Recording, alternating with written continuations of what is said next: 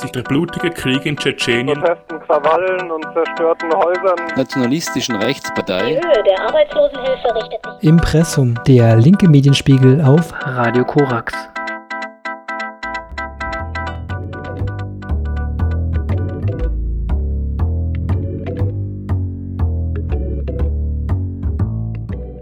Den linken Medienspiegel beginnen wir mit Wundertechniken, kommen dann zu einem Schwerpunkt zu Asyl mit der digitalen Ausforschung von Geflüchteten, dem Versuch des Staates, ein Kirchenasyl gewaltsam zu brechen und einem Lob auf SchleuserInnen. Danach geht es noch um den Friedensdialog in Kolumbien und zu allerletzt geht es um das Klima und eine Umfrage.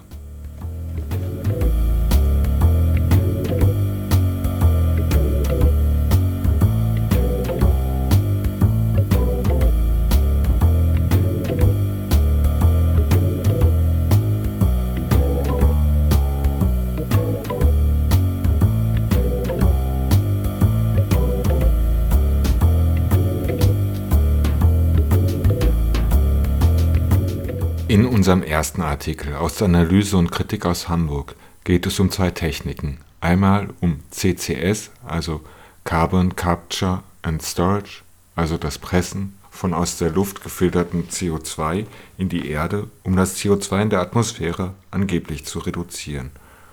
Und die zweite Technik ist CRISPR oder CRISPR-Cas. Damit kann DNA aufgeschnitten werden und andere DNA-Stücke dort eingefügt werden. Dieses ist relativ zielgenau, da CRISPR-Cas aus einer Guide-DNA besteht, die bestimmte Stellen der DNA erkennt und da dann das Enzym Cas die DNA aufschneidet. Die davor benutzten Gentechniken waren noch ungenauer. Bei der Anwendung von CRISPR-Cas wird sich darauf verlassen, dass der natürliche Reparaturmechanismus nach dem Aufschneiden der DNA und möglicherweise Hinzufügen anderer DNA schon klappt und alles gut geht. Der Irrglaube an Wundertechniken.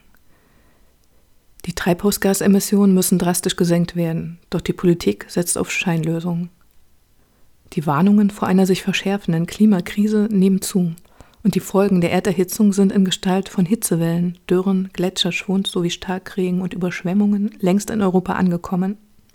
Diese Entwicklungen machen einmal mehr klar, dass es für eine schrittweise sozial-ökologische Transformation keine Zeit und keinen Spielraum mehr gibt. Der weiteren Verschärfung der Klimakrise angemessen sind nur noch Strategien, die einen Bruch mit dem kapitalistischen Wachstumszwang einleiten.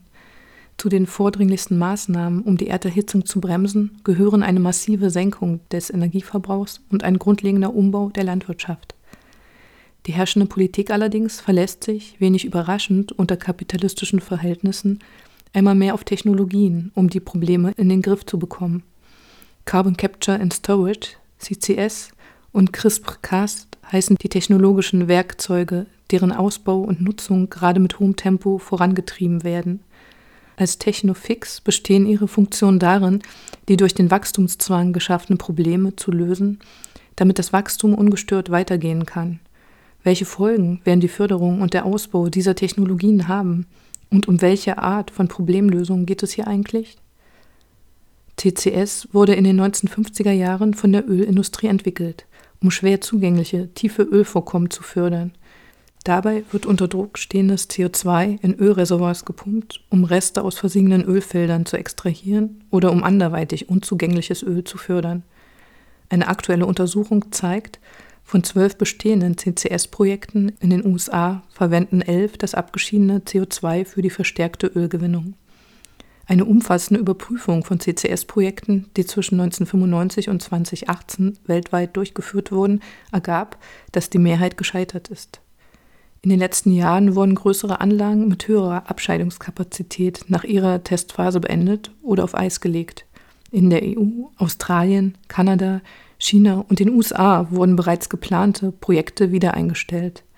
Das Fazit der Wissenschaftlerinnen ist eindeutig.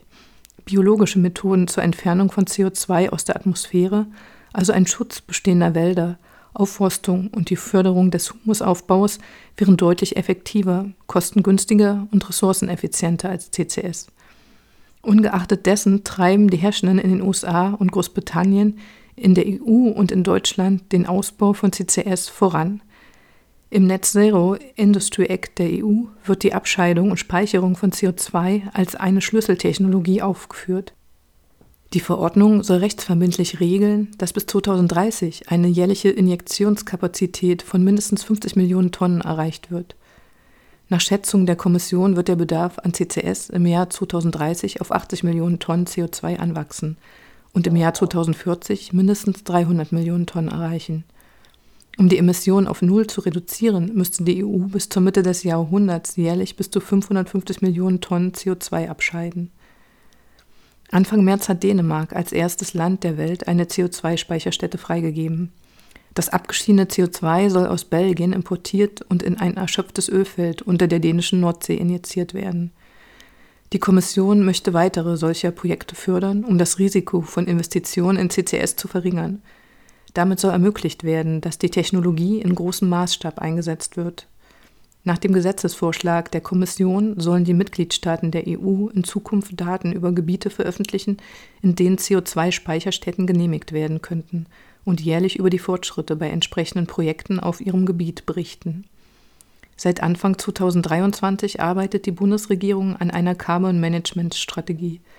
In dieser sollen Einsatzfelder für die Technologie näher bestimmt sowie die ökonomischen und regulatorischen Rahmenbedingungen für einen möglichen Hochlauf von CCS erarbeitet werden. Im Klartext die Strategie soll den Ausbau einer möglichen CO2-Infrastruktur vorbereiten. Nach den vielen Millionen US-Dollar bzw. Euro, die bereits in die praktisch wirkungslosen Testanlagen gesteckt wurden, sollen nun weitere Milliarden Investitionen in diesen Bereich fließen. Das 2012 erstmals beschriebene Verfahren CRISPR-Cas gehört zu den sogenannten neuen gentechnischen Verfahren. Die Bundesregierung fördert die Forschung und Anwendung der Verfahren im Bereich der Pflanzenzüchtung seit Jahren mit vielen Millionen Euro. Die mit der Technologie verbundenen Versprechen ähneln jenen, die bereits mit der ersten Generation der Gentechnik verbunden waren – Neben den bekannten Behauptungen, dass die Verfahren präzise und sichere Eingriffe ermöglichen, um resistente und ertragreiche Pflanzen zu entwickeln und somit einen Beitrag zur Lösung des Welthungerproblems zu leisten, wird nun auch ihr Potenzial für die Anpassung der Landwirtschaft an die Klimakrise hervorgehoben. So soll es jetzt möglich sein, Pflanzen zu entwickeln, die besser mit Hitze und Trockenstress zurechtkommen. Obwohl darauf hingewiesen wird, dass es sich bei CRISP nicht um das Wunderwerkzeug zur Lösung aller Probleme handelt, wird die breite Anwendung der Technologie als unverzichtbar dargestellt. Auch wenn die Erfolgsbilanz der mittels CRISP entwickelten Pflanzen bislang äußerst bescheiden ist, auf dem Markt und in Entwicklung sind blutdrucksenkende Tomaten, Japan, ein bitterstofffreier Salat, USA und diverse herbizidresistente Pflanzen, Argentinien, will die EU-Kommission die bestehenden Gentechnikgesetze an den wissenschaftlichen und technischen Fortschritt anpassen. Geplant ist eine weitgehende Deregulierung der neuen gentechnischen Verfahren. Diese bedeutet praktisch das Ende der gentechnikfreien, konventionellen und ökologischen Land- und Lebensmittelwirtschaft in der EU. Dabei wäre gerade der massive Ausbau der gentechnikfreien Biolandwirtschaft ein wirksames Mittel, um die Folgen der Erderhitzung auf die Landwirtschaft zumindest abzumildern.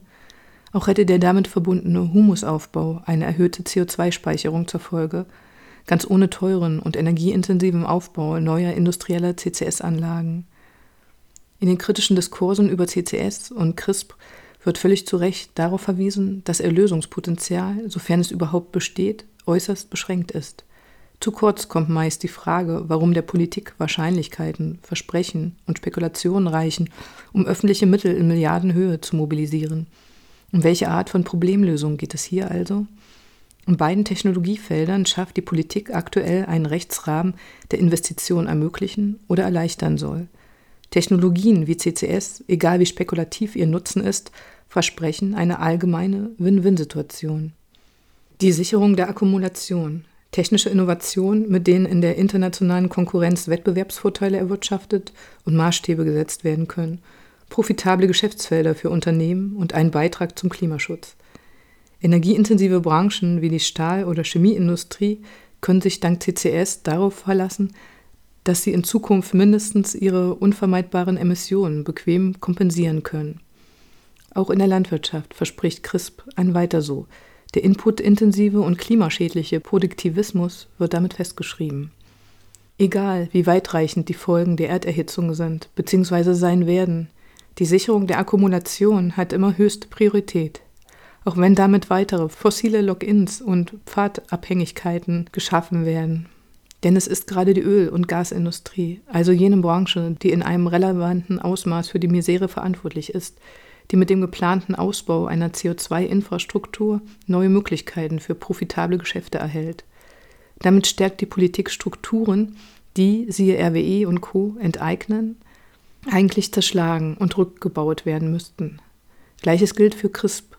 Mit der Deregulierung der neuen Gentechnik erhalten vor allem multinationale Chemie- und Saatgutkonzerne wie Bayer und Co. neue Möglichkeiten, um ihre marktbeherrschende Stellung weiter auszubauen. Technologien haben also immer auch soziale Wirkungen. Sie sichern bestimmte Interessen, unterdrücken andere und machen repressive Maßnahmen erforderlich. Gerade CCS erfordert starke zentralisierte und hierarchische Formen der Entscheidungsfindung durch ExpertInnen. Bereits 2010 gab es Proteste gegen ein CO2-Endlager in Brandenburg. Der geplante Ausbau wird hoffentlich neuen Widerstand provozieren. In den USA formiert sich dieser bereits. Hier führt die derzeit durch die beiden Administrationen vorgenommene massive Anschubfinanzierung von CCS dazu, die Regulierungsbehörden die Flut an Anträgen für CO2-Endlager bzw. Pipelines nicht mehr bewältigen können. Betroffene befürchten, dass die Unternehmen deshalb ohne eingehende Risikobeurteilung Fakten schaffen könnten. Im Fall von CRISP existiert bis heute praktisch keine Risikoforschung, die diesen Namen verdient. Sollte die Deregulierung der neuen Gentechnik umgesetzt werden, fallen auch sämtliche Haftungsregelungen. Die Konsequenzen für die landwirtschaftlichen Produzentinnen, aber auch für die Umwelt werden potenziell weitreichend sein. Einmal mehr gilt, während die Unternehmen Profite einstreichen, muss die Gesellschaft für die Schäden aufkommen. Der Glaube, dass Technologien die Lösung sind, ist in der Politik wie in weiten Teilen der Gesellschaft offenkundig unerschütterlich. In der Klimakrise nimmt der kapitalistische Technikfetischismus allerdings neue, aberwitzige Dimensionen an. Für die Klimabewegung muss klar sein, beide Technologien blockieren die wirklich wichtigen und dringlichen Umbaumaßnahmen. Daher sind ihr weiterer Ausbau und ihre finanzielle Förderung entschieden zu bekämpfen und so schnell wie möglich zu beenden.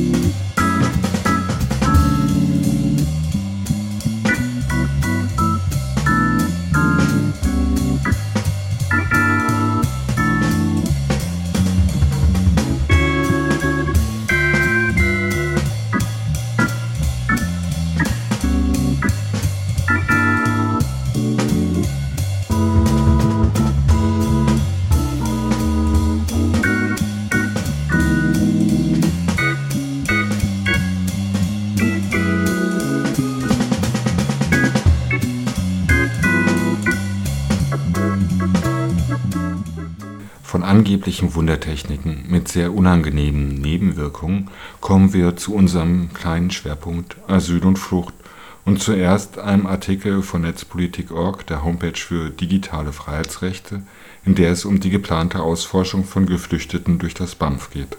Innenministerium BAMF soll Cloud-Speicher von Asylsuchenden auslesen. Das Bundesinnenministerium will noch tiefer als bisher in die Privatsphäre Geflüchteter eingreifen. Behörden wie das BAMF sollen nicht nur ihre Smartphones, sondern ganze Cloud-Speicher auslesen.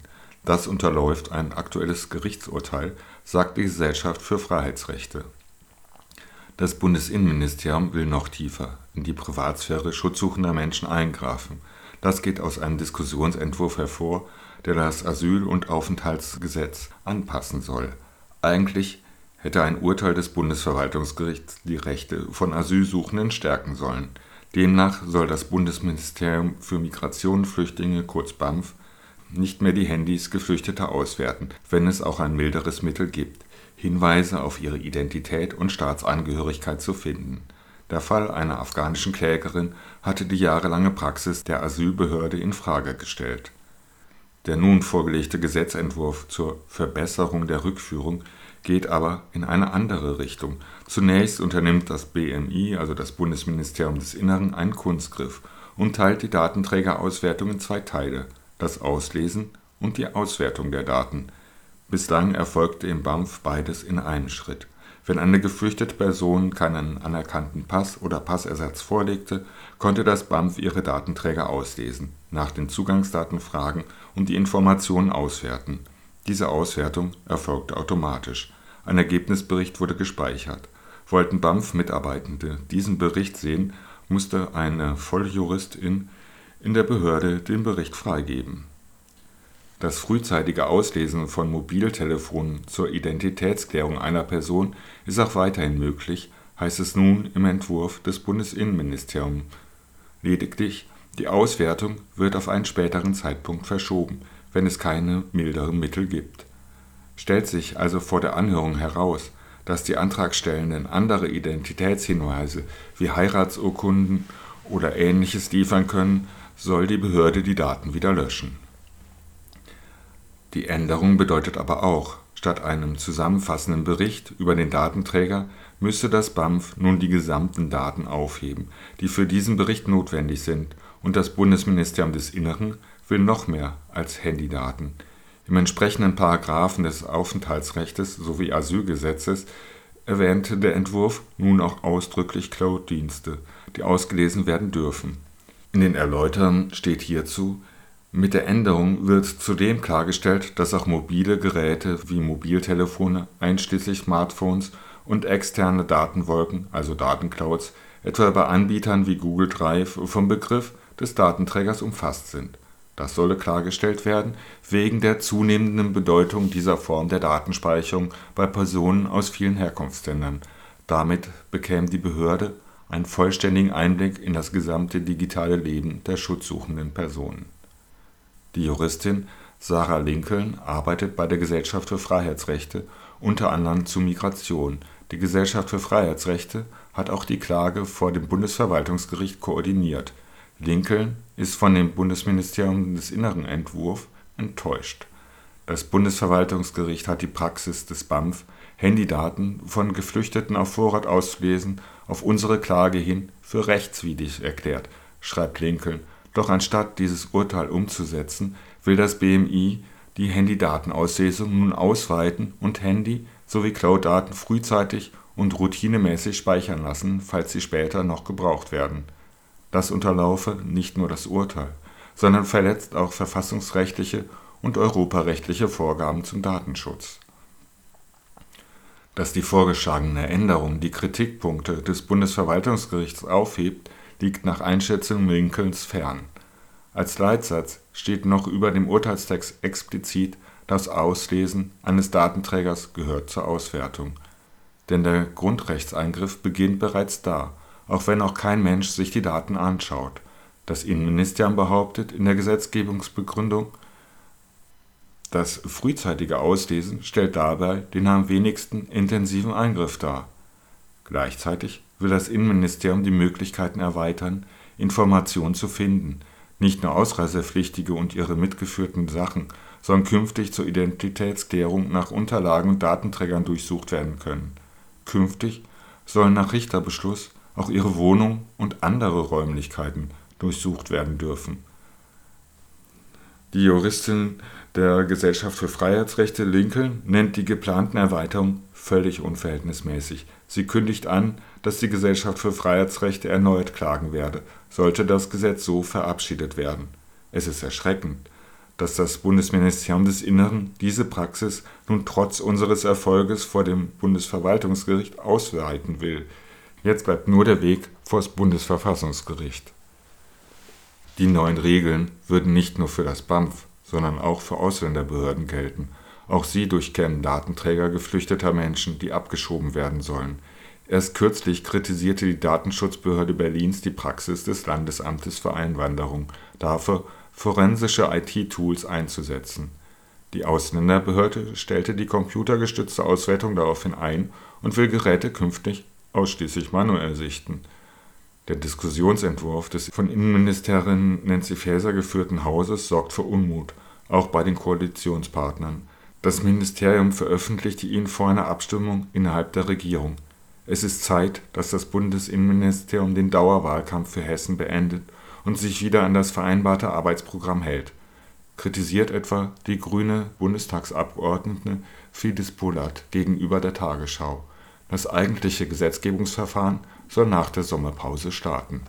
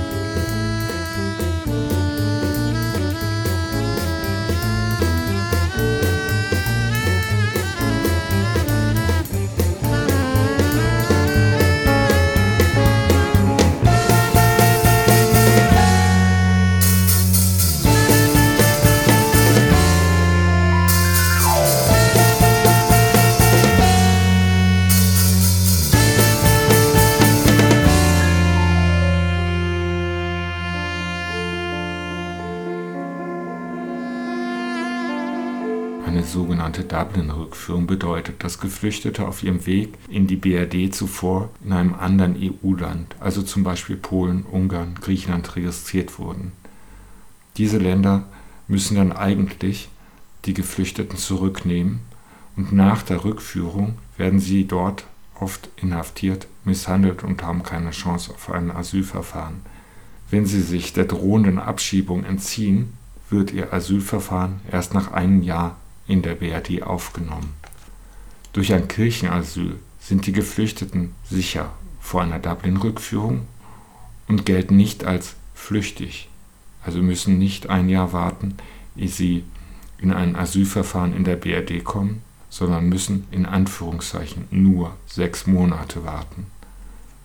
Nach der sogenannten Reform des gemeinsamen europäischen Asylsystems soll ein Kirchenasyl ein Jahr dauern müssen, ehe das Asylverfahren beginnt.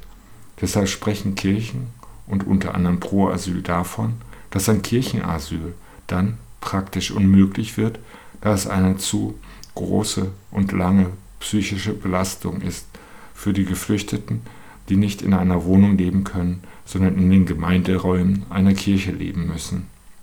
Nach der sogenannten Reform des gemeinsamen europäischen Asylsystems müssen die Geflüchteten ohne Kirchenasyl sich drei Jahre in der Illegalität verstecken, bevor diese katastrophale Verschärfung, die auf EU-Ebene bisher nur vom Treffen der Innenminister verabschiedet wurde, in deutsches Gesetz umgesetzt wurde, brach die Polizei ein Kirchenasyl, um klarzumachen, wie sie in Zukunft mit Kirchenasylen umgehen wird.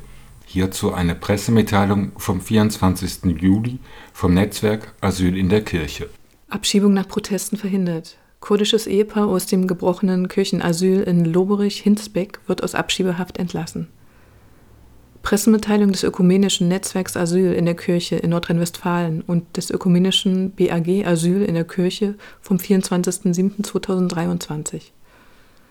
Auf breiten zivilgesellschaftlichen Protest hin hat die Stadt Viersen die Überstellung des kurdischen Ehepaars, das seit Mai 2023 Kirchenasyl in der evangelischen Kirchengemeinde Lobberich-Hinsbeck, Stadt Nettetal, Kreis Viersen, NRW, gefunden hatte, gestoppt.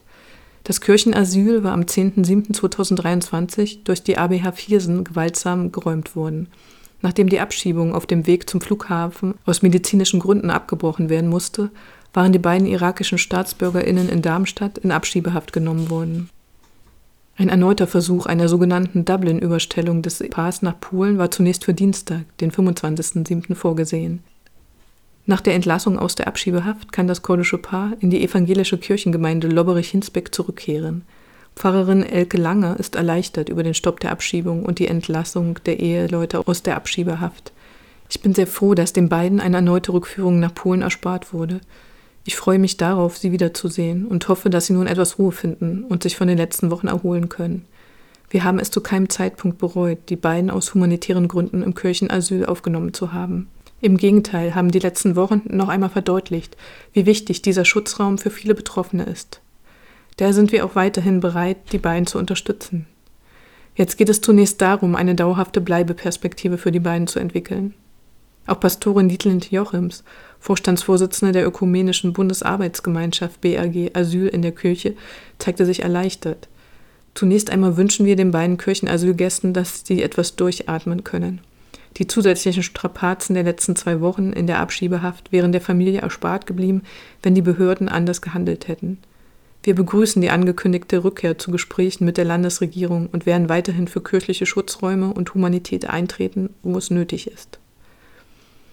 Die rechtspolitische Sprecherin von Pro Asyl, Wiebke Judith, unterstreicht, wir sind froh, dass dem Ehepaar nun keine Rückführung nach Polen mehr droht. Doch vielen weiteren Asylsuchenden in Deutschland droht genau das, obwohl sie in Polen Grenzgewalt und Pushbacks erlebt haben auch die regelmäßige Inhaftierung von nach Polen abgeschobenen Menschen müsste Grund genug sein, für die Bundesregierung keine Dublin-Rückführung nach Polen mehr durchzuführen.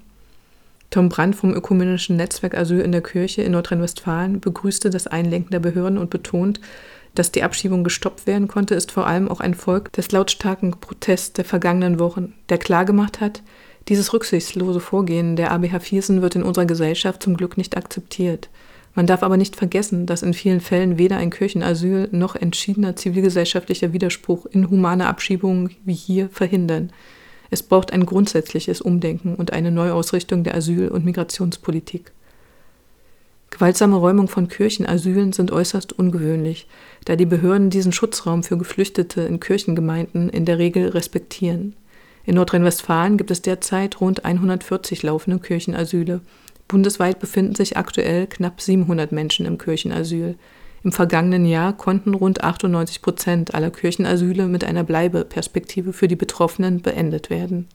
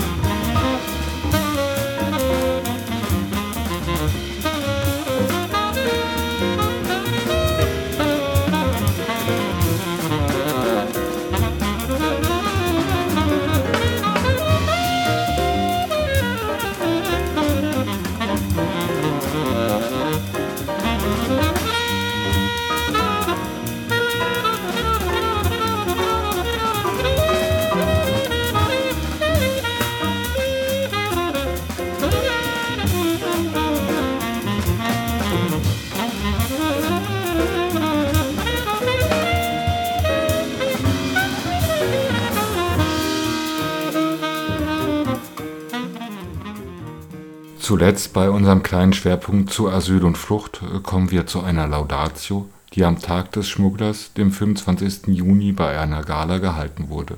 Falls ihr die Gala zur festlichen Ehrung Europas Schmuggler und Schleuser auch ansehen möchtet, schaut auf die Homepage von Borderline Europe oder Medico International.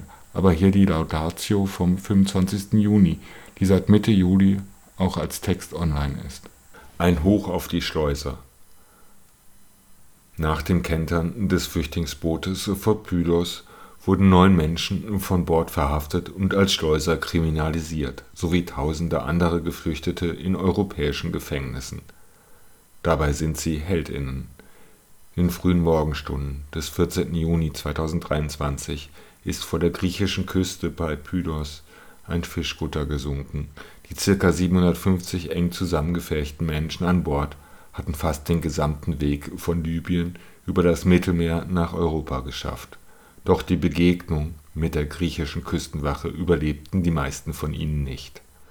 Laut Aussage der wenigen Überlebenden versuchte die Küstenwache, das Boot mit einem Tau vom griechischen in italienische Gewässer zu ziehen und sich so der Verantwortung zu entledigen. Anstelle zu retten, brachte sie damit das Boot zum Kentern. Es versank in Minutenschnelle und mit ihnen die Menschen. Im Nachgang wurden neun der Überlebenden festgenommen, der Vorwurf Schleuserei. In Untersuchungshaft warten sie auf ihr Gerichtsverfahren, in dem ihnen eine lebenslange Haftstrafe droht. So werden die Geflüchteten selbst zu Schuldigen gemacht.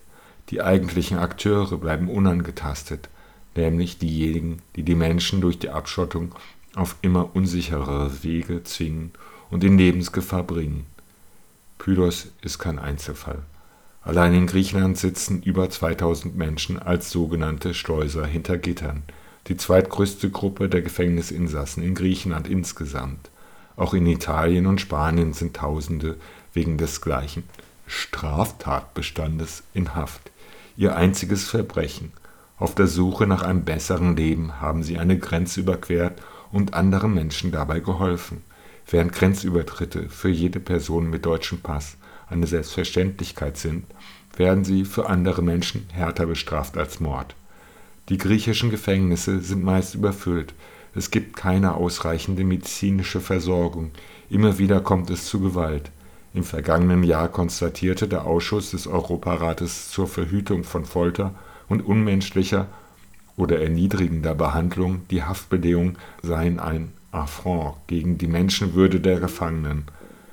Über Jahre oder gar Jahrzehnte werden die Menschen unter diesen Bedingungen von der Außenwelt isoliert. Schleuserei wird in der gesamten EU scharf kriminalisiert. An der europäischen Südgrenze in Italien und Spanien an der polnisch-belarussischen Grenze und entlang der Balkanroute werden immer wieder FlüchtlingshelferInnen festgenommen.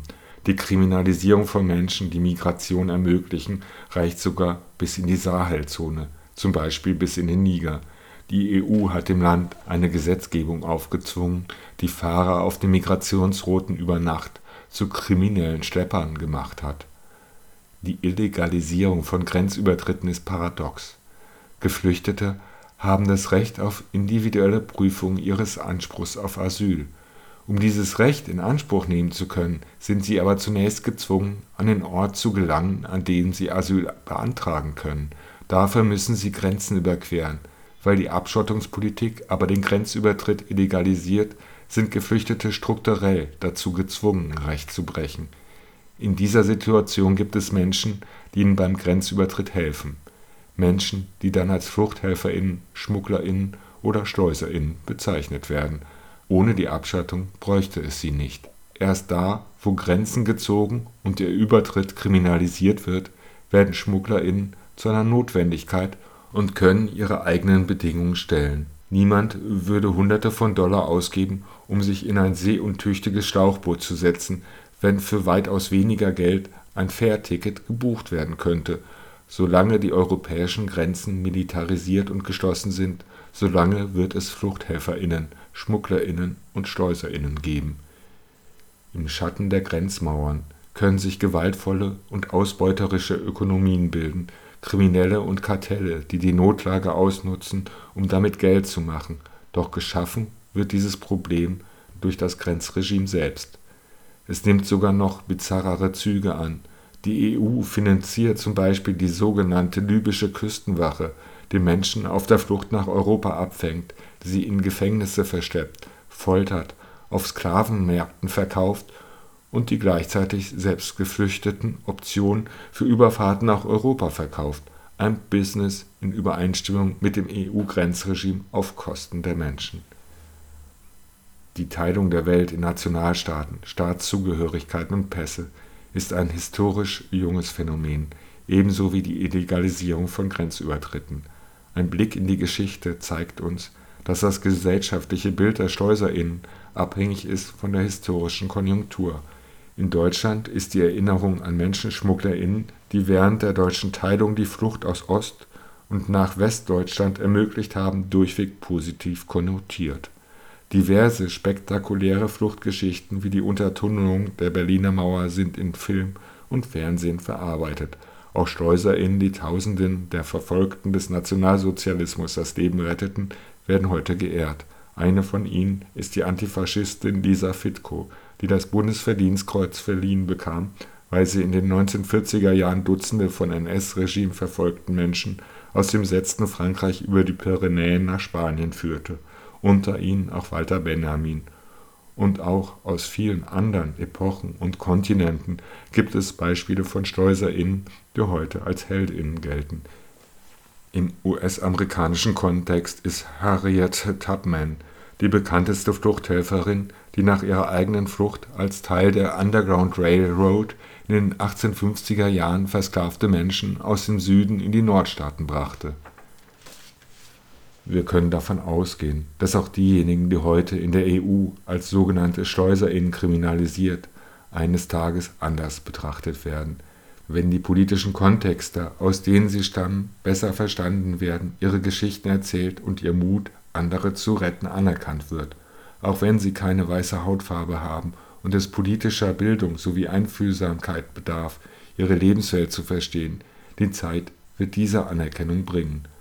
Aber Solidarität und Unterstützung brauchen FluchthelferInnen heute, da sie kriminalisiert und eingesperrt werden – wie dringend diese benötigt wird, führt uns der Fall der angeklagten Überlebenden des versenkten Bootes bei Pylos erneut deutlich vor Augen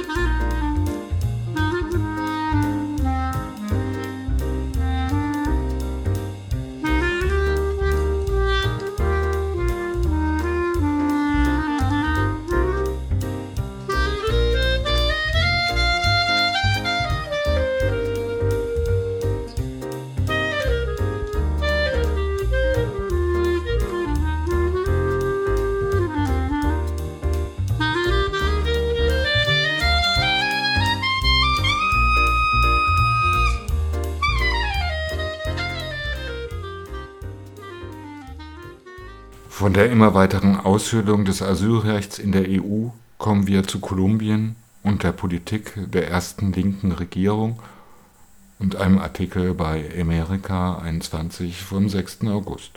Neuer Schritt im Friedensprozess in Kolumbien. Gemeinsamer Auftritt von Regierung und ELN.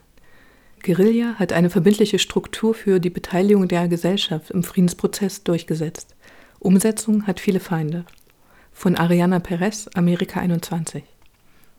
Bogota. Auf einer Großveranstaltung haben die kolumbianische Regierung und die Nationale Befreiungsarmee ELN in der Hauptstadt des Landes das Nationale Komitee für die Beteiligung der Gesellschaft eingesetzt.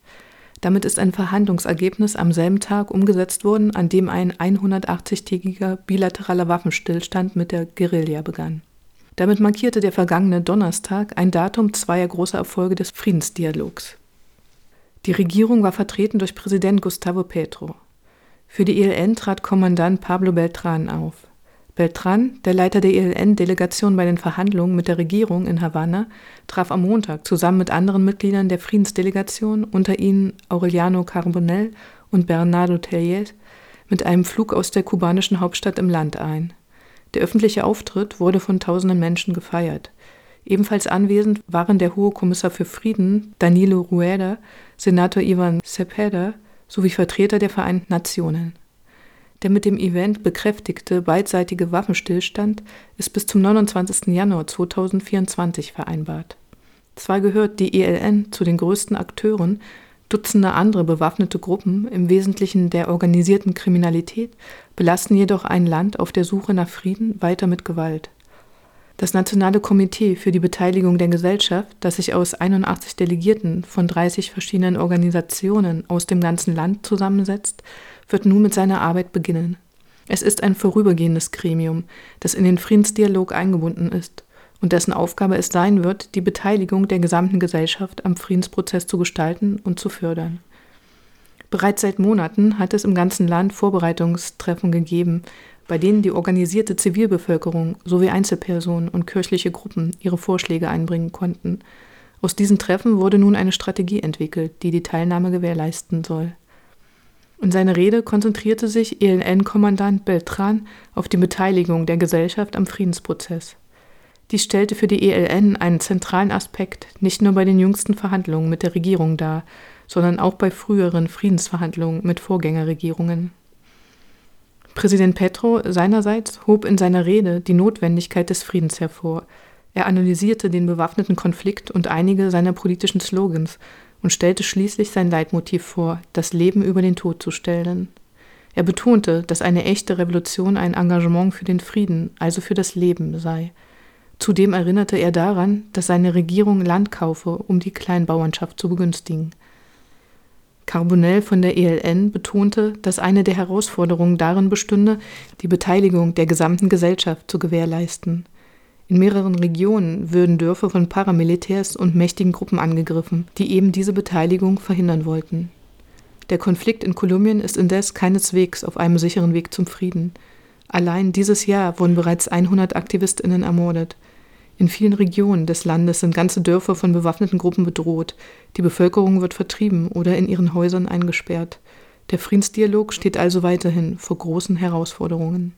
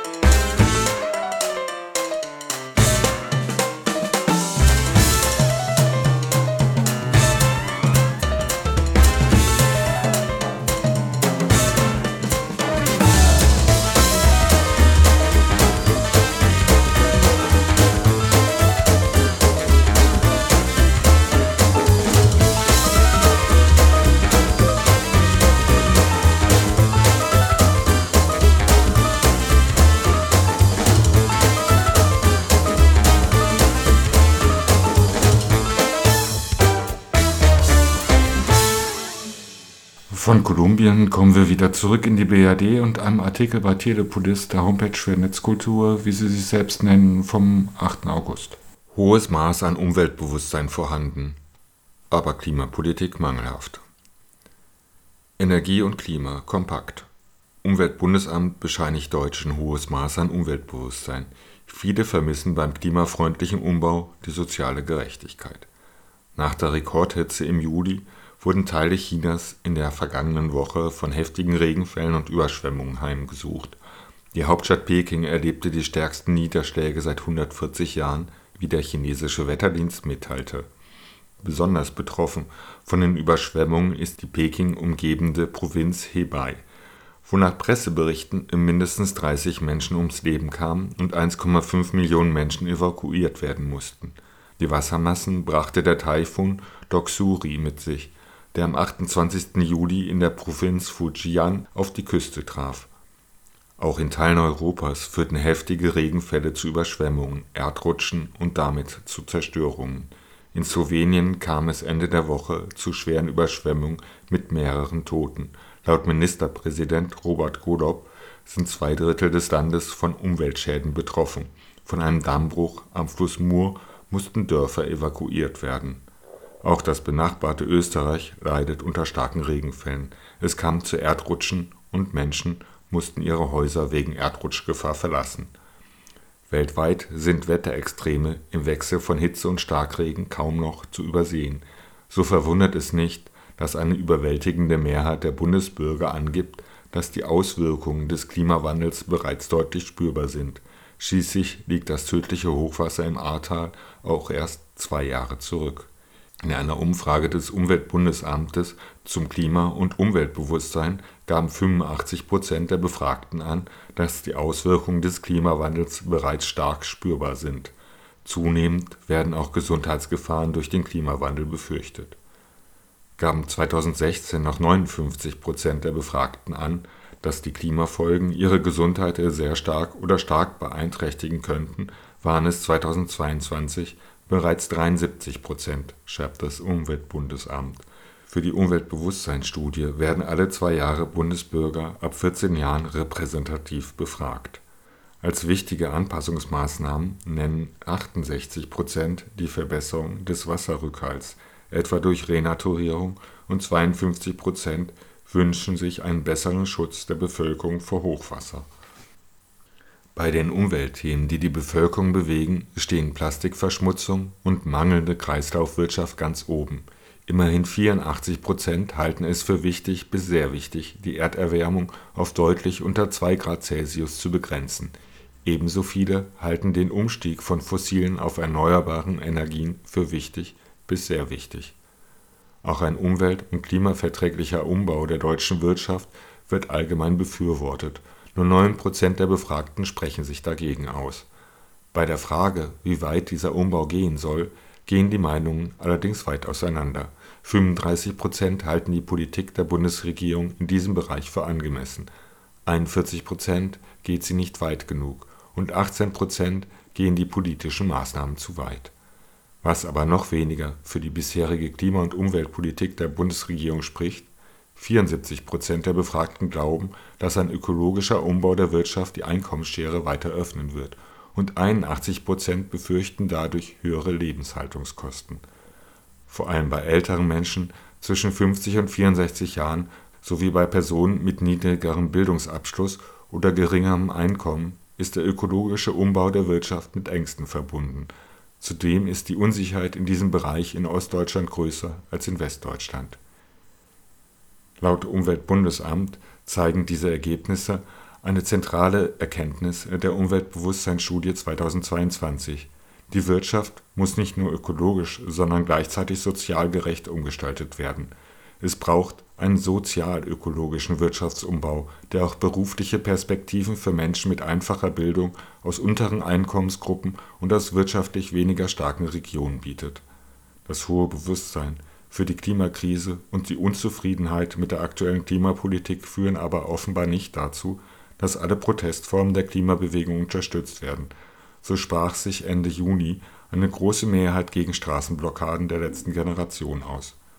Ob sich der Strategiewechsel, die hohen Emissionen der Reichen stärker zu thematisieren, positiv auf die Wahrnehmung der Bewegung auswirken wird, bleibt abzuwarten. Um Strategien ging es auch beim System Change Camp das am Sonntag in Hannover endete.